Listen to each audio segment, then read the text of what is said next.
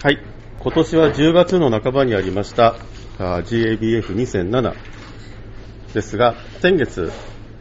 オハイオとペンシルバニアのピッツバーグの、えー、レポートをやったんですが、まあ、その後ですね、ピッツバーグからデンバーに飛行機で行きまして、えー、それがじゅうがつのはちにちでに名合流であのごにんになりまして、まず空港からデンバーに行くのではなくて、途中途中でもないんですが、ロングモントというところに行きます。でこれはデンバーの北北西ぐらいに位置する街で、そんな遠くはないで来まして、あの本来はですね、ロングモントでレフトハンドタップルームっていうのがそのダウンタウンにありまして、でレフトハンドっていうところの工場も、えー、ロングモントにあるんですが、ロングモントでもちょっと街からちょっと離れたところにあります。その代わり、えー、レストランが街中にあります。で今回行ったらですね、なくなってましてしょうがないので、なんか妙におしゃれなレストランになってしまっていてですね、仕方なくあのその隣の隣の隣ぐらいにごく普通の、えー、ブルーパブで、あのポンプハウスともずいぶん暗いんですけど、ポンプハウスブルワリー&レストランっていう、ここで何を飲んだか、これいちいち言ってるとキリがなくなっちゃうんですけど、ここはね アイピーエー がちょっとコーンフレークみたいだったとか、あのアンバーエールが ディーエムエス が強かったとか、ペールエールが、まあ、ペールエールはまあまあですね、からスコティッシュがすごいスモーキーだったとか、あとハーベストエールがあったんですけども、まあ、ホップアロマは少ないんだけどホップフレーバーが強力というようなビールがあったと。で、まあ、これはまあ大したことなくてですね、それからまあホテルにチェックインして、でデンバーで必ず行くパブがあります。でこれは10今年でじゅうにしゅうねんぐらいかな、あもっとあそれぐらいか、10周じゅういっしゅうねんかじゅうにしゅうねんになるんですけど、フォーリンロックっていうところがありまして、でそこに毎年行ってます。でそこがまあすごいんですけど、えーとそこで毎年あの ジーエービーエフ の時には、まあいろいろなイベントをやるんですね。でまあそれもあって、今回は割と早めに来たので、まあ行ってもそんなには混んでない。ジーエービーエフ の期間中はもうとてもじゃないけどものすごいことになってて、えー、大変なことになってるんですけど、そこで飲んだのは、えー、とレフトハンドのインペリアルスタウトのにせんごねんのやつ。これは非常に注意でモルトでアルコーリック度サイズ素晴らしいですね。だからエイブリーとロシアンリバーのコラボレーションによるベルジャンエール、すごい甘い、えー、とベルジャンっぽい感じはするんですが、まあ、ベルジャンイーストの匂いがあんまりしない。アメリカのベルジャンってあんまりイーストの匂いしない。それからフライングドッグのホーンドッグっていう、これはすごいアルコホリックなビールでダークモルトキャラクターがあります。からグレートディバイドのタイタン アイピーエー のカスクコンディションとドライホップキャラクターとてもいいですね、ホッピーでなものを飲んでですね、その日は終わりです。でポンプハウスでお土産で栓抜きがあったと。その次はフォートコリンズ。フォートコリンズは相当と北です。相当北にありまして、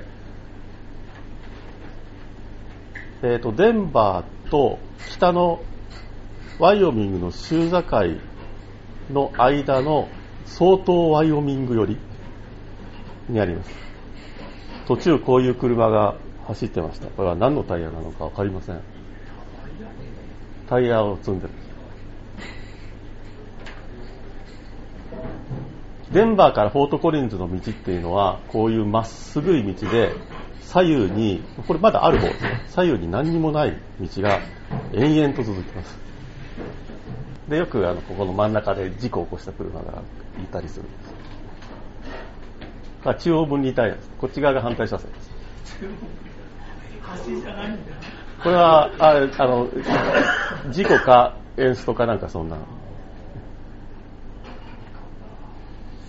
でフォートコリンズブルワリーって、これはフォートコリンズはもう何度も行ってるんですけど、あの行くとどうしてもですね、ニューベルジャンっていうその最コロラド最大のリージョナルブルワリーがあるんですけど、そこに、えー、行ってまして、まあ、ゆっくりとフォートコリンズ、大体あのフォートコリンズってボルダー行ってからフォートコリンズ行って帰ってくるみたいなことをやってたので、あのフォートコリンズってそんなにじっくり行ったことがなかったので、行ってないところがたくさんあります。それでですね、まずフォートコリンズブルワリーっていうのがありまして、これは結構ちっちゃいっぽいんですが、あのオハイオでもこのビールは売ってました。まあ大きくなさそうですよね。これは多分グレーンサイズ。これはあのテイスティングルームがありまして、こんな感じでテイスティングルームがありまして、なんか有料なんですよ。有料って言っても高橋た値段なんですけど、いくらか払うとまあ、飲める。ちゃんとこういうなんですか、テーブル、丸テーブルがいくつか置いてあって、でここで、えー、と T シャツとかグラスとかも売ってますし、なんかあのこれがですね、クラブのメンバー用のグローラーで、ね、なんなんかこう何回も何回もやってるとどんどんどんどん安くなるみたいなので、これは大久保さんが買ったんです。これはあの人はあのおそらく日本で唯一のフォートコリンズブルワリーのメンバー、クラブメンバーで、ここのビールはですね、どうかというとそんな良くはないんですけど、これ多分フラグシップは アイピーエー かなんかじゃないかなと思うんですけど、ロッキーマウンテン アイピーエー っていうのはこれどこ行ってもあるんですね。で、ただこれちょっと漬物っぽい匂いがするんで、何なのかなと思います。からレッドエールでレトロレッドっていうのと、それからメジャートムズポムグラネートウィート。ザクロかなんか、えー、と酸味が強い、えー、ウィートエールです。それから Z ラガーっていうあのラオホですね。でこれそんな悪くはなかった記憶があるんですけど、それからシュワルツダークラガーもありました。オハイオで結構見たのはチョコレートスタウトで、えー、とチョコレートが入ってるのかどうかわかんないんですけども、これかなりドライドライでチョコレートアロマがするんですけど、ホップフレーバーも結構あるという。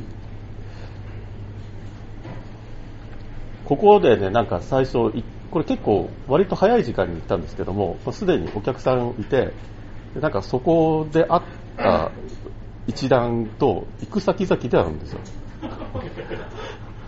でそれどうもさ、アメリカ人じゃなくてなんかノルウェー人だかなんだかだったんです。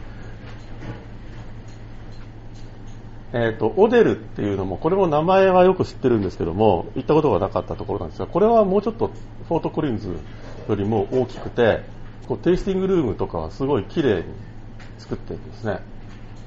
こうテイスティングセットっていうのを、まあ、買うことになるんですけども、えーとね、これがさんドルさんドルでテイスティングセットを買います。よんはいぐらいついてるんです。でもですね、あの木のトークンをくれるんですよ。でその木のトークンで、そこで例えば T シャツとか買うと、まあ、ごドル以上のグッズを買うと、そのさんドル丸々割引してくれるんですよ。なので基本的に、まあ、なんかごドル以上のものを買えばタダみたいなで、まあ、もしくは何も買わなかったそのトークンをそのまま置いて帰るとさんドル、そのオデルがどっか寄付するんです。ウィートエールとかですね、アンバーエールとか、いくつかセットがありまして、なんとかセット、なんとかセットっていうのがありまして、まあそんなに、あの、そんなにすごくはないんですけど、割と普通です。ここで結構あの、多分、スコティッシュが割と名前が売れてるはずなんですけど、この時もナインティーンシリングがあって、まあそんな悪くはないです。であと アイピーエー とかはもう非常にホッピーですね。それからバレルエイジのペールエールがあって、まあ、これもかなり人らしいでホッピーな感じからカットスロートポーターっていうの、これも多分割と名前が売れてるやつだと思うんですけども、グレーニーでコーヒーアロマだけど、まああんまりボディがない。それからなんかこう試験醸造っぽい、あんまりあの試験醸造じゃないな、ポンチャンシステムで作ってなくて、なんかパイロットシステムで作ってる季節醸造ものがあってあって、季節醸造セットは、えーと、ヘフェバイゼンと はちてんにパーセント のダブルピルスナーと、それからアイソレーションエールっていう、これはなんか冬の季節醸造って普通にあるみたいなんですけど、それからあのカットスロートポーターのニトロ版で、この普通の炭酸ガス版のカットスロートポーターを飲んで、でこのニトロ版も飲んだんですけど、ニトロ版がですね、同じビールとは思えないほど全然いいんですよ、こっちの方が。であとは、まあ、アイソレーションエールっていうのが結構有名みたいですね。あのウィンターウォーマーなのかどうなのか分かんないですけど、非常にアルコホリックで甘みが強いビールです。とあとカスクコンディションがあって、パンジャビーペールエールっていうのがあって、まあ、ちょっとあ、まあ、ドライホップのキャラクターが結構あります。からペールエールは ディーエムエス リッチ、あ違うわ、これは別の別のとこだこれはこの次に行ったですね、クーパースミスパブ&ブルワリー、これもですね、これは何度か行ってます。何度か行ってるんですけど、フォートコリンズのダウンタウンにオールドタウンスクエアという、なんていうんですかね、ショッピングモールというわけじゃないんですけど、ちょっとこういろいろお店が集まってるところがありまして、でそこにあります。設備がこんな感じで外から一応見えるようになっていて、でこのクーパースミスっていうのはあの外にパティオみたいなのがあります。でこの 中, 中になんかこう樽で貯蔵してあるやつがあって、このクリークとか作ってるんです。この中にはあのベルジャンスタイルクリークが入っていますとかって書いてあるんです。そうそう、それでここのビールはどうだったかというと、そのまあ、カスクコンディションのド、えー、とペールエールは、まあ、ドライホップアロマがいいんですけど、ちょっと粉っぽい感じがする。それからペールエールとビターとが非常に ディーエムエス リッチでエステルが強い。クリークがですね、あのバランスは良かった、えー、と非常にあの全くクリアで澄んでまして、濁り全くなくて、で酸味も相当ありまして、でまあ、非常にバランスがいいです。それからですね、えー、とグリーンチリのビールがありまして、これかなりピーマンの匂いがするビールで、相当辛い。あのチリビールって結構あるんですけども、相当辛いっていうのは非常に珍しい。あんま辛くないということで、ここはお昼を食べた。でこのすぐ近くにあのホップス&ベリーズっていうホームブルーサプライがありまして、ここを初めて行ったんですけど、もうついつい歩いてさんぷんぐらいのところにありまして、なんかで読んだ話では、ここのオーナーっていうのがアンカレッジにあるミッドナイトサンのブルワーだったかなんだったかの人で、でフォートコリンズに引っ越してきたらホームブルーショップがないって言って、なんてことだっていうので自分が始めたということらしいですよ。なかなか感じのいい店だと。毎回行くニューベルジャンなんですが、ニューベルジャンはコーラド最大のリージョナルです。で当然このシーズンはですね、あのとても混みます。ものすごい混みます。あの設備も巨大です。これね、あの自転車、かなり従業員の自転車が、これ従業員に自転車をくれるっていう会社で、えーと、自転車がシンボルになってるんですね。でここのはですね、このビールは、まあ、毎年毎年同じものはあるんですが、えーと、今年の新製品としてはトゥーブローウィンターシーズンっていうのがありまして、あのウィンターエールらしいんですけど、ビール関係の雑誌でも盛んに広告売ってるんですけども、えー、非常にドライフィニッシュでちょっと漬物っぽい感じのアロマと、乾いた海苔っぽいアロマがある。あと飲んだのはあそうかマザーシップ、えーと、マザーシップビット、ビットっていうベルジャンビットがあります。でこれはあのベルジャンホワイトっていう感じよりも、アメリカンウィートにオレンジピールとコリアンダーが入ったっていうようなビールでした。それとここで最も行ったら、まあ、飲まなきゃなみたいなでもないから、最近はそうでもないですけど、ラフォーリーという非常に、えー、有名になったサワーエールがあります。非常に酸っぱい、強烈に酸っぱいサワーエールがありまして、えー、最近はですね、デンバーの酒屋でも買える、デンバーとかボルダーの酒屋で買えるようになったんですが、つい に,さん 年前まではこの工場に行かないと買えなかった。この工場に行かないと飲めもしないし買いもしない。あ、まあ、ホーリングロックにはあったんですけどね、あのホーリングロックで飲もうとは飲めたんですけど。それから酒屋ウィルバーズトータルビバレッジっていうのは酒屋があって、まあ、意外に結構いろいろあった。これはあのフォートコリンズの結構街中にあります。それで、まあ、帰りにですね、トータルリバレッジっていうのは非常に大きな会社が、同じ会社かどうか知りませんけど、デンバーのすぐ北、直北にあるんですけど、行ったらですね、なんとあのなんか免許差し止めになってまして、クローズしておりまして、木曜日の朝から開きますみたいなことが書いてあったので、行けずに終わったと。でホテルであとは瓶ビールを飲んで、えー、っとこれはあのグレートテトンっていう、どこだっけ、あのモンタナだっけな、これはなんかあのあれです、山田さんがのおすすめで津田さんが買ってこいと言われて買ってきたから、これはあのペンシルバニアのあのフィラデルフィアの郊外にあるビクトリーのポップデビューですね。から、えっ、ー、と、フィッシュヘッドのナイティミニッツですね。それから、これはあのオデルの アイピーエー、えー。これはね、イギリスのビールなんですけど、ミンタイムっていう、これはすごく最近の、えー、イギリスなんですけど、すごく最近のできた醸造所で、あの、デンバーのフライングドッグが、輸入業者やってる。一遍飲んでみたかったです。日本に入るって話が噂があったんですけど、入ってこないですよね。それからこれはこっちがモンタナか、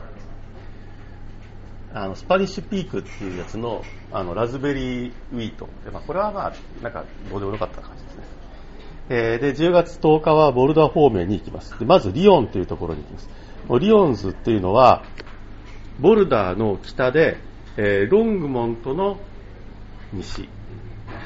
でフォートコリンズはもっと下な感じで、えー、ボルダーデンバーボルダーはさんじゅっぷんぐらいで、そこからさらに、まあ、なあのにじゅっぷんだからそれぐらい走るとあのリオンズっていうところがありまして、まあ、周り何もないです。ボルダー過ぎると何もなくてですね、そのリオンズっていう街自体がものすごい田舎でした。すごい田舎です。住人が一体何人いるんだっていうぐらい田舎です。で、そこにあのオスカーブルース、オスカーブルースグリル&ブルーっていうブルーパブがあるんですが、あのここは何が有名かというと缶詰をやってるんです。あ、それでですね、あ、それこ今回ビデオがですね壊れて、まああの前前回もそうなんですけど、あのビデオが壊れて動画がありません。それでですね、代わりといってはなんですが、他の人が撮ったオスカーブルーの映像。あ、なぜか知らないんですけど、そのパブの周りになんかバスとかなんかそのこういうのとかななじゅうねんだいっぽいのがこの置いてあるんですよ。動くかどうかわかんないんですけど、あ、ここは工場見学したのでちょっと写真があります。これはあのシートフィルターすごいあれですよね、数ありますね。えー、これさっきビデオに映ってたあのここがこっち側マッシュターですね。あの蓋がないですね。で上からグレーンがガーッと降りて、こういうのってあんまり見たことないんですけども、まあこういう感じです。でこれ後でもう一個出てくるんですけど。あのデンバーの近くのドライドッグっていうのがそれもこうなんです。それはなんかあのブライトビアタンクをスパッと切って作ったってことらしいです。この多分なんか多分ブライトビアかなんかを上ガシャーンと切って作ったんじゃないかって気がちょっとしなかっ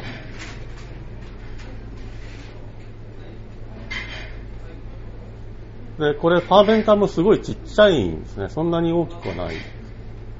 で、さっきビデオに映ってたやつはこれのいちねんぐらい前の話なんですが、あ、まだあります。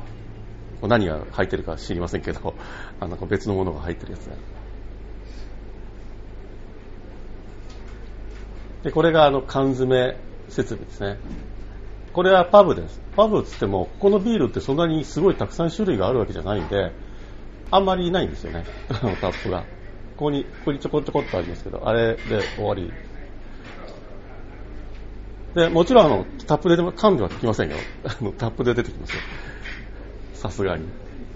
お店の奥にゲームセンターとかゲームコーナーがあって、これ動いてるじゃんっていうぐらいあの、まあ、それこそあのだからななじゅうねんだい頃のビデオゲームがまだ動いてるっていう、そのほとんど博物館のようなゲームコーナーがあります。で、まあ、これは多分動くと思うんですけど、えー、とこのオールドチューブっていうのと、それからデール・スペール・エールっていうのが、さっきの人が多分あの喋ってた人がデールっていう人、多分、えー、とこっちがフラグシップで、このふたつが多分よく出てるやつですね。あとはシーズナルみたいな感じで、スコッチエールとかあったみたいです。あ、スコッチエールじゃない、あの、えー、とインペリアルスタウトかなんかの缶とかもありました。で、これが工場だったかな。で、これはパブのにかいです。これ缶がドーンと進んでたあるっていうのがあのオスカーブルーで、オスカーブルーはあのおすすめです。あの楽しいし、まあ、多分見せてくれって言ったら工場も見せてくれる。で、あのすごい田舎なのでさすがにあんま混んでなかったですね。それからボルダーに戻ってきまして、おなじみのあのレッドストーンミーダリーっていう頃ですね。これなんかイベントがあったみたいで準備してましたけど、えー、とここのファーメンターは非常にちっちゃい、まあ、ミードですからね、非常にちっちゃいあのファーメンターがたくさん並んでいて、なんか、えー、とこの兄ちゃんが新人君らしくて、もうあれなんですよ、あのすごい丁寧にこうあの喋るんですけど、このオーナーがすんごい心配そうに横についてビタッとついて一緒に回るんですで、多分なんかこう入ってすぐみたいなんですよ、どう見てもこれもうすごいあのもうものすごくあのなんですか、ツアーガイドみたいな感じの説明をしてます。これはあの瓶詰め装置ですね。普通に、えっと、ワインとかでも使うんじゃないかと思うんですけど、あ、これはカウンタープレッシャー、これカウンタープレッシャーですね。これはあの上のシリンダーみたいなところにミードが入って、それでカウンタープレッシャーで入って、あのスパークリングミードを進めるような時に使うんで、で、あ、こっちはカウンタープレッシャーだったかな、こっちはカウンタープレッシャーだったかもしれない。あ、これはあれですね、あの、えーと、ここってスイングトップなんですけど、それにシュリンクラップするんですよ。それシュリンクラップをキュッとこう縮めるための、あのヒーターがあるんですね。ヒートガンのところをこうガーッと通してキュッキュッキュッキュッと締めていく。それからあのここに行く直前にホームブルーサプライっていう看板がちらっと見えたんで、あれこのところに新しいホームブルーサプライができたかと思ったら、なんといつも行ってるところはそこに引っ越してましてあの知らないといけないところでしたんですけど、えー、とワッツブルーイングっていう、これ昔からボルダーにあるホームブルーサプライで、と現在あの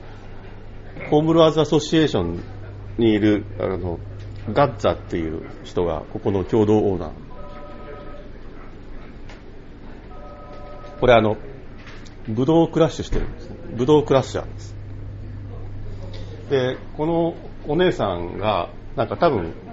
ブドウを持ってきてここでクラッシュしてる。で、こういうのは大体あのこれ買う人ってあんまりいないので、こういう巨大でいちねんにいっかいしか作らないようなものを、大抵はホームブルーショップがレンタルかなんかするんだって。で、ターゲットでいつも通りクーラーボックスを買う。それからリカーマートっていう、これがボルダーにあるでかい酒屋です。で、ここでまあいろいろ買えます。こうワインもすごい、ワインのフロア、まあ、ワインが半分以上なんですけど、すごい量ですね。ボルダーで行ったことがなかったところに行こうという目的のために ビージェーズ っていうところです。これ、これはあの ビージェー ピッツァっていうのはほとんどどこに、どこの街行ってもあるんですけど、あの、非常に評判が悪いところで、え、大抵のところはですよ。ただ、こういうのって、その、やっぱり全米にあるロックボトムもそうなんですけど、大体そこのブルワーが自分で好きに作ってるから、まあ、あんまりチェーンだからっつって、同じものを作ってるっていう感じはそんなないんですね。まあ、いくつかは同じものがあったとしても、そこ独自に作ってるものは結構あるんです。で、えっと、飲んだら、まあ、案の定ひどかったんですね、これが。これはちょっと相当ひどいものがあってですね、ベルジャンホワイト、これは普通だったんですね。それから、えっと、ジェルマイヤーレッド、レッドエール、これは普通。それからピラニアペールエールっていうのがちょっと薬っぽい感じがしたのと、ピエンポーターっていうのが、まあ、チョコレートっぽいポーターなんですけど、なんかね、もう一個頼んだやつでとても飲めない、半分も飲めないものがありました。このラッシュっていうのはてっきり僕は日本の会社かと思ってたんですけど、アメリカにあったのでびっくりしました。実はアメリカの会社だったんですかね。これ日本そこら中にありますよね。池袋のあのあれにもコンコースにもありますよね。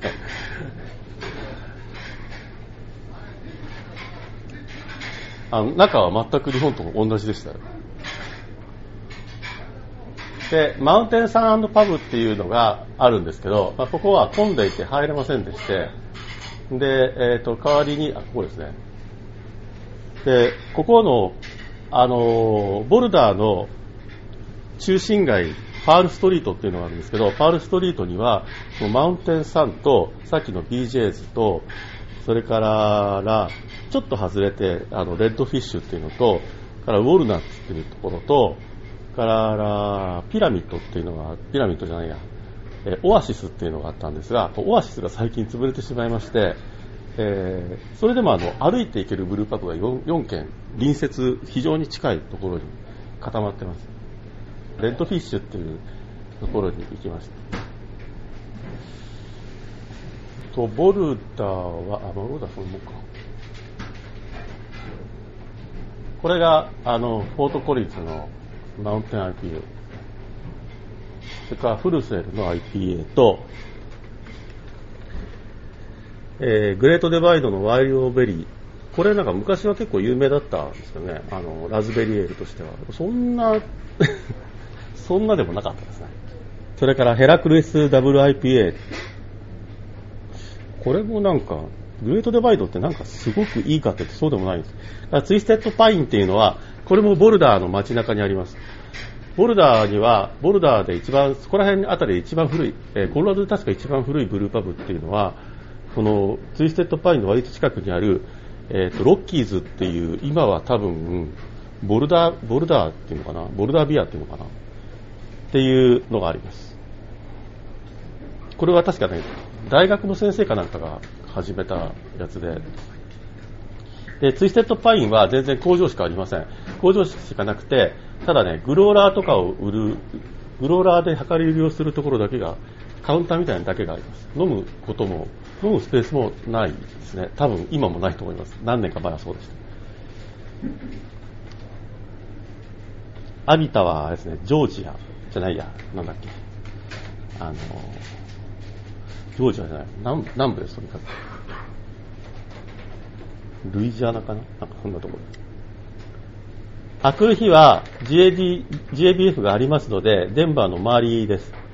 で、まず、パイントパブブルワリー&フリーハウスっていうところで、英国風のパブで、え非常に少量売ってますが、どっちかというと、あの、シングルモルトスコッチの方が売りになってまして、で、こんな感じ。でこの電話ボックスもわざわざどこから持ってきたんですね、きっとね。非常に小さい設備があります。これケトルですね。なんかコップがすごいこびりついて、あのこれ多分煮た直後だと思うんですけど、これマッシュタンですね。これもすごいちっちゃい。でここのビールはね、あでこれがえっとそのパブからちょっと一部窓が開いてきて地下が見えるようになってまして。地下のセラーで、セラーにちゃんと地下にカスクが並んでて、でここのは全部あのハンドポンプで多分出てきたはずです。でここのビールはかなりひどくてですね、あのもう行かなくていいですね、本当に。ああ、だから売りはスコッチ、スコッチを飲みたい人は行く。えー、それからサンドロットっていうのはですね、クワーズフィールドにあります。サンドロットブルワリーっていうのはクワーズがやってるブルーパブで、あのー、あれ野球場の写真なかったか。コロラドロッキーズの、えー、とクアーズフィールドの中にあります。でそこはですね、野球をやってるととんでもない人が周りに群がってて入れないんですけど、まあ、今回も一応あのロッキーズは非常に頑張ってまだ試合スケジュールある状態なんですが、昼間行ったらあのなんかチケットとかを売ってたみたいなんですけども、店は閉まってるんですね。で今回もサンドロットには行けず、毎回行けないんです。 何, 何やらかんやらで毎回行けないんです。一度も行ったことがない。それからそのすぐ近くにフライングドッグブルワリーっていうのがありまして、でここも ジーエービーエフ 期間中はやたらめったら混みますっていうのは、まあ、ただで飲めるところ、あのこのブラッケストリートタバーンっていうところにあの隣接っていうか一緒にですね、まあ、これ最後ですね、フライングドッグのテイスティングルームがあります。でテイスティングルームは、まあ、基本的にタダで飲んで、で工場見学をします。これはケグステーショ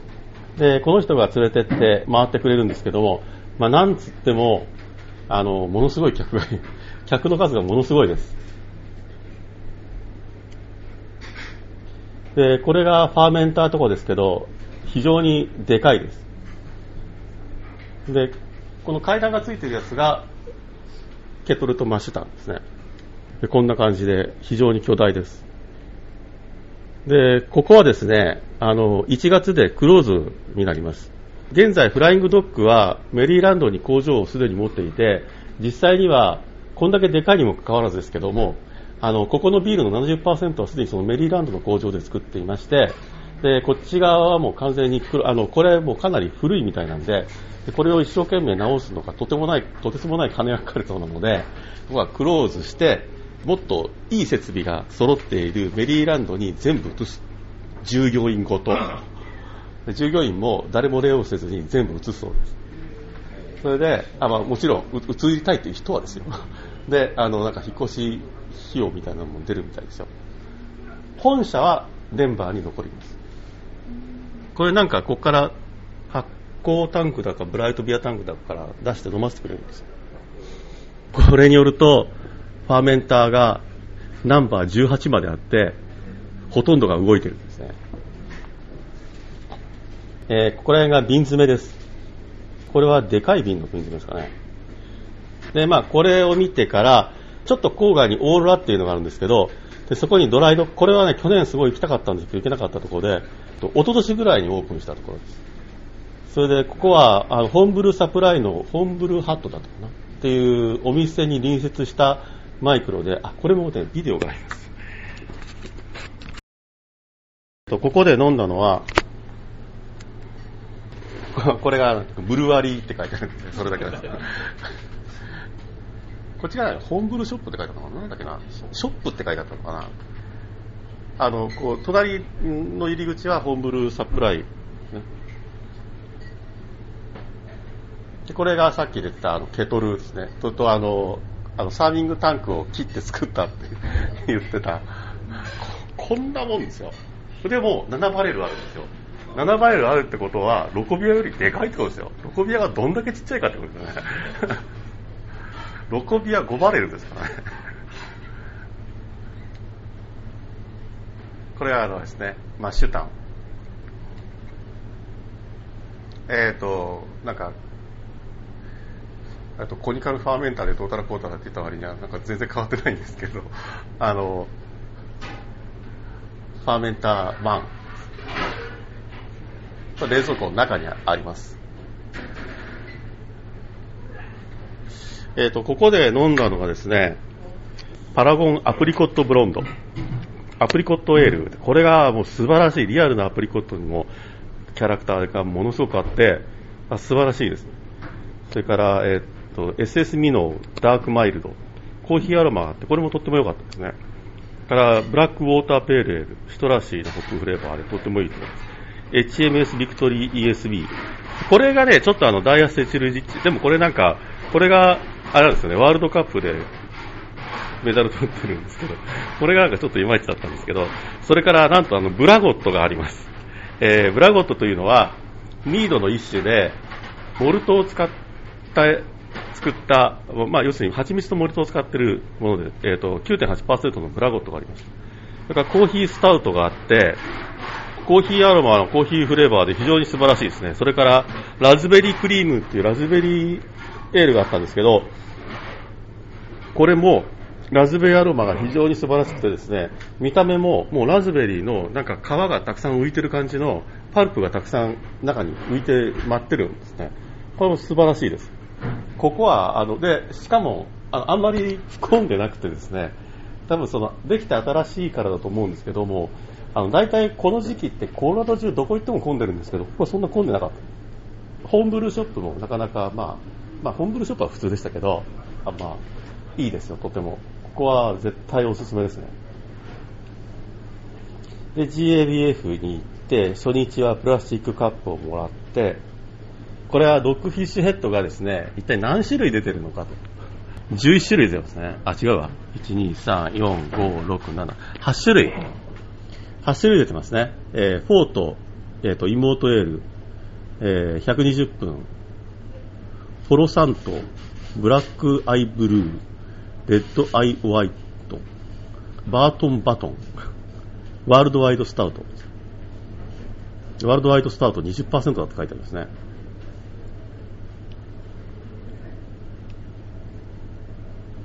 えーと、あ、これはあのイベントで ビージェーシーピー がやってたブースがあって、それでその ビージェーシーピー のジャッジの人がこっち側に座って、お客さんこっち側に来て、でふたりであのジャッジをするんですよ。ジャッジ体験コーナーみたいなやってました。あ、なかなか面白い。あ、これこれこれ。それからあの例のあの缶詰のあのオスカーブループレゼンツでサイレントディスコっていうのをやってまして、これ何かっていうとえっと、赤外線かなんかのヘッドホンをつけて、えー、踊るというディスコ。こんな感じ。音も全く出てないんですよ、周りに。ただこの人たちが全く音がない状態で踊ってるのが外から見るとそんな感じで踊ってる。このヘッドホンを貸してくれるんですよ。でこれがなんかすごい面白いケグで、えー、ケグの中にビールと炭酸ガス、なんか部屋がふたつに分かれていて、炭酸ガスが入るところと、えーと、ビールが入るところがあって、これいっこで注げるんです。炭酸ガス付きなんです。これは面白かったです。あ、これひっくり返ってますけど、これあのえモアビアビアビアだっけ、モアモアモアビアだっけ、あのホームでかいホームブルーショップのコーナーがあって、これファーメンターコニカル、これひっくり返してみてください。これあのホームブルー用のコニカル、ホームブルー用でもないかもね、まあ、コニカルファーメンター、これ意外に人気がある踊ってる人が知らないうちにすごい増えてたんです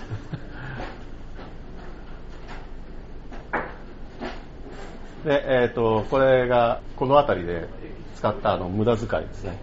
これこれこれですね。レッドスター、これはすごい安かった。片落ちかなんかで。でオスカーブルーの T シャツと、えー、とレッドストーンであのミードフェスティバルの記念グラスを売ってたので、なんか僕いっかいも行ってないのにさんねんぶんくらいもうすでに持ってたりするんですけど。から ジーエービーエフ のあパーカーか T シャツ、えー、とこれがですね、あのビアカンファレンス、あのなんだっけな、クラフトブルワーズカンファレンスっていうのを毎年やってるんですけど、そこのバッグと T シャツと、なんかこれもクラフトブルーカンファレンスの記念ジャグとセットであのせんえんぐらいの福袋です。で来る日はコロラドスプリングスで、グレートデバイドっていうのがデンバーの街中に、まあ街な、まあほぼ街中にあるところで、ここはねなんかいまいちだったんですよね、これ。でこういうすごい綺麗なところで、大久保さんに言わせると前はすごい汚かったらしいんですけど、えー、すごい綺麗になってて、タップがたくさんあって、まあ、一応飲ませてくれるんですけど、えー、基本タバですね。確かに高いやつ、あの肘の高いやつは有料だと思ったんですけど、ここのはあまり大したことありませんでした。で若干中が覗けて、で瓶詰めのところがちょろっと見える。外側がこんな感じで、それからそのままずっと今度はずっとデンバーから南に行きます。フォートコリンズほど離れてないんですけど、でもかなり南にずーっと下っていくと、えー、コロラドスプリングスという、まあ、結構でかい街がありまして、その中にあるまずブリストルという、ここもいえあ途中にこういう車が止まってました。あこうガソリンスタンドであのガソリン入れてたらこういう車が来て、であのガソリン入れてました。これがブリストルですね。でブリストルはパブがあって、でここのビールがたくさんあって、でシーズナルとかは瓶も売ってたりなんかします。でファーメンターもそこそこでかいですね。でこれはスペシャルブルーで、なんかこういう風にカスク、えっと、ウッドバレルエイジのやつをいくつか作ってて、あのサワーエールとかも作ってるみたいですね。でなんかすごい何年も経ってるやつがある。これあれですね、にせんろくねんさんがつにじゅうしちにちですからね。何回かいろいろ入れてるんですね。にせんろくねんヒースチップを入れて、えー、とにせんななねんはハニー追加して、にせんななねんしちがつにまたハニーを追加したんです。でこれ建物の外からもちょっと見えます。カスクもありました。カスクも、まあ、空きカスクがあるからカスクもあるで、ファントムキャニオンというのはすごい街の中にあります。ダウンタウンのもう非常にダウンタウンのど真ん中みたいなところにありまして、でここはあのじゅうねんまえすごい感激した素晴らしいビールだったんですけど、それ以来行くたびにどんどんダメになっていってですね、もう非常にひどいビールになってまして、これはもういいですね別に。これはね、本当じゅうねんまえは素晴らしかったんですよね。えっと、ワインクラフターズっていうホームブルーショップに行ったんですけど、これまたすごいなんか人里離れたようなところにあって、そしたらなんかあのパーティーっていうか、なんか勉強会だかパーティーだか知らないけど、なんかそんなのをやる準備中で、でしかもあのこうマイクロを立ち上げるっていうんで、すごいまたちっちゃい設備があるんですよ。ファーベンターもすごいちっちゃいです。でここは、えー、とココナッツポーター、この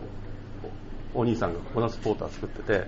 えー、とこれはその日本人がどうだらこうだらって言ったら、それは俺だって言ったら、おおそうかそうかってなんかいろんなものくれました。ポップとかで、おじゃあこれ開けようとかって言って、冷蔵庫からこれ出してきて、あのこれめったに手に入らないラズベリーターと開けてくれ開けてみんなと思いました。で最後にあのクローズしてたトータルビバレッジがオープンしてるはずなので行ってですね、で、えー、と買ってきたと。 エーエル がもう電飾が消えてトットビバレッジになってるんですよ。そこら辺で買ったやつはビアスーツ、これがトータルビバレッジで買ったのかな。ブリストルの T シャツとリカーマートは栓抜きと、これがねじゅうさんぜんブルーエール、これがいちまんブルー記念ビール、ローグの。これが例の缶詰です。これはサンノブスポットっていうフルセールの、なんか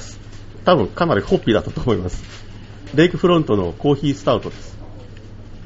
ということで、えー、その明くる日はですね ジーエービーエフ 最後の日で、えー、午前中にホームブルーショップに行って ジーエービーエフ 行って、すごい行列に並んで入って、最後にフォーリンロック行って終了というので、全然そこはほとんど写真がありませんということなんですが、以上何かご質問、もう時間がないのでじゃああのえっとビール